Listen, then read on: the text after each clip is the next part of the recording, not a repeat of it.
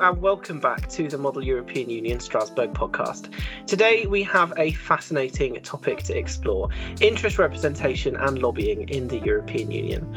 I'm your host Elena, and joining us is a seasoned interest representative who will shed light on this fascinating aspect of EU politics. Let's dive right in.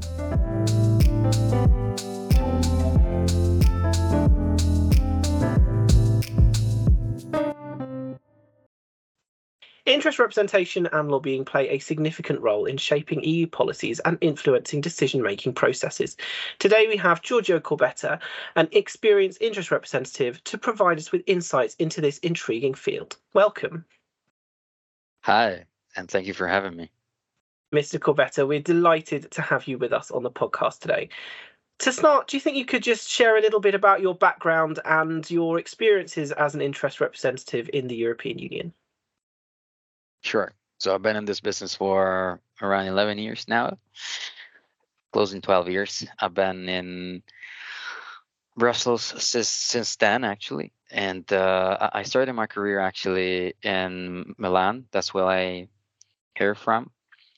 And and then from there, I was working with a company who had a satellite office here in Brussels, and there was the opportunity to come here. And so I say, you know, by chance, as an opportunity that really came my way and as most things in life which are great are by chance right? And so i started working and you you can say eu affairs as a broader uh, pool of things or as a broader kind of profession.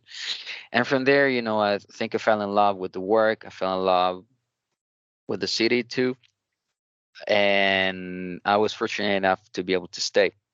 And so I've been there since then. And since then, I think my industry of work has been energy as such, uh, with a number of overlaps with obviously transportation, uh, with clean tech, with environment. And uh, I worked across different trade associations, um, consultancies, and at corporates. And I now work at a place which I would say encapsulates everything I've been doing so far, uh, which is an association management company, which is called Kellen. And there I have two hats. I worked as a manager in the company, so I'm responsible for the energy and clean tech business. And then I worked on a few clients. So I think uh, this is great and it helps me, or it really allows me looking at lobbying and public affairs from a few different perspectives. That's fascinating. Thank you so much. Um, interest representation and lobbying can often be perceived as quite controversial, sometimes seen as quite an opaque sort of practice. Um, do you think you could shed a bit of light on some of the strategies and tactics used by yourself and other interest representatives to influence EU policies? Sure.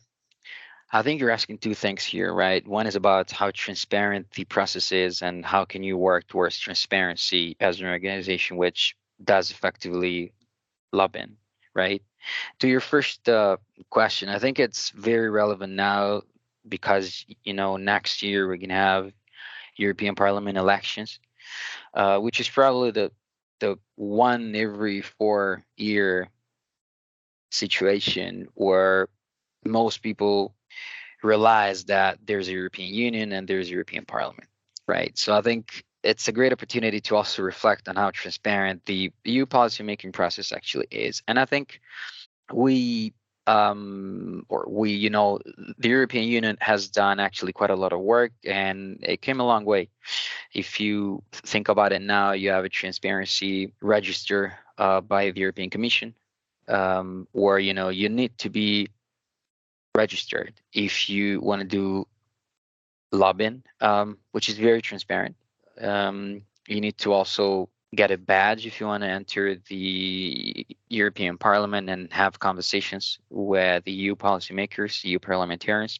And on top of that, officials traditionally have to log in the meetings they have. So I think it's gotten um, very transparent of course, there's a lot of work that we as lobbyists uh, also have to do uh, to sustain that kind of transparency. And I think it really boils down to how you lead yourself and how the company you work with really approaches policymaking and or influence in the the policymaking process. And I think once again, it's a game. Uh, you need to play by by the rules.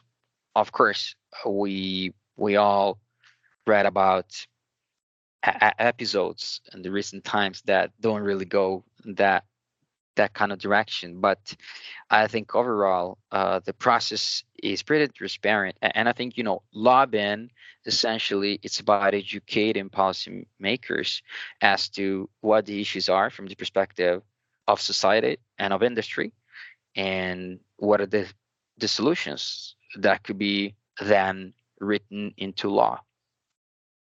That's really interesting. Thank you. Yeah, because I think it's um, it's definitely something that uh, we you know we've come a long way in terms of the transparency um, that's involved with a lot of these things.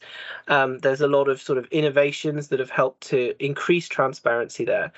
Um, so what I was wondering is what what comes next? Is there anything further that could be done or that needs to be done in order to ensure um, that that transparency is upheld and maintained, um, especially when you're considering sort of public trust in the system?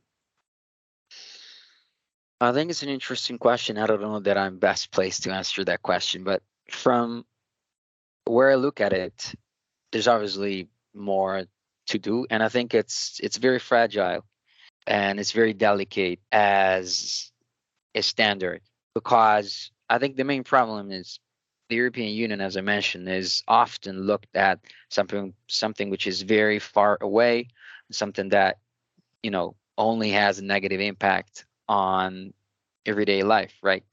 Uh, there's the old example about the shape of the banana, right? Um, but that's only one example. I think if you think it through, obviously the European Union has has a lot of impact on everyday's life. Um, if you think that you know most of member states' legislation is actually coming from European Union legislation, but then on the other side, I always like to recall that peace in the European Union depends also on the European Union as an institution, right? And as a family of member states. And I think now, uh, or actually up until now, we probably tended to forget that. But I suppose that recent wars and recent situations that you see um, near, actually far away from the European Union, are a reminder that actually peace is not a given. Now, I'm not actually answering your question about what else can be done, but I think the way to look at it is this. So I think the perspective I use is um, uh, there's value in the European Union. We we got to protect that value, and there's obviously much more to do. And um, that'll be very simply what I would say. Great, thank you very much. I think you've definitely given our listeners uh, a lot to think about there. Um, so, as participants begin to prepare to take on the role of interest representatives in the simulation at Model European Union Strasbourg, what sort of advice would you have to give them to effectively advocate for their interest groups and to make an impact on the discussions? So, unfortunately, when I was younger, I never participated. I think when I was younger, probably the model wasn't even there. Um, but I would say, from my experience, it really boils down to understanding the process and uh, trying to understand when to do what.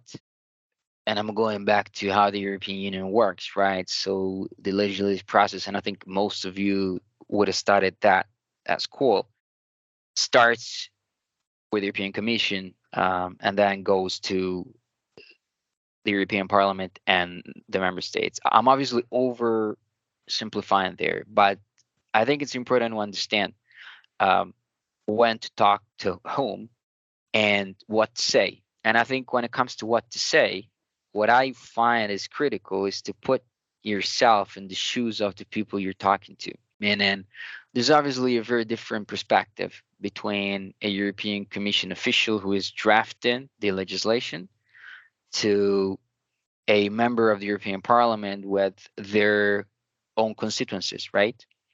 And so by understanding what your stakeholder or the person you're talking to wants and needs, you you can better craft what your messages are. And I think in the end, the purpose is really uh, to get to legislation which better reflects the reality of facts, be it you know regulating an industry, regulating the protection of the environment, and the other thing I would say is, but that I would say it's probably a a given knowing your craft, so knowing about the actual industry or sector or you know in any case an issue that you're working in and representing.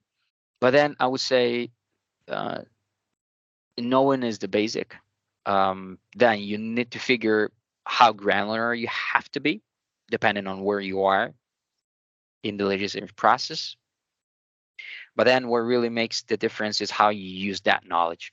So i would say my main advice is really have fun and immerse yourself in uh, this fascinating world.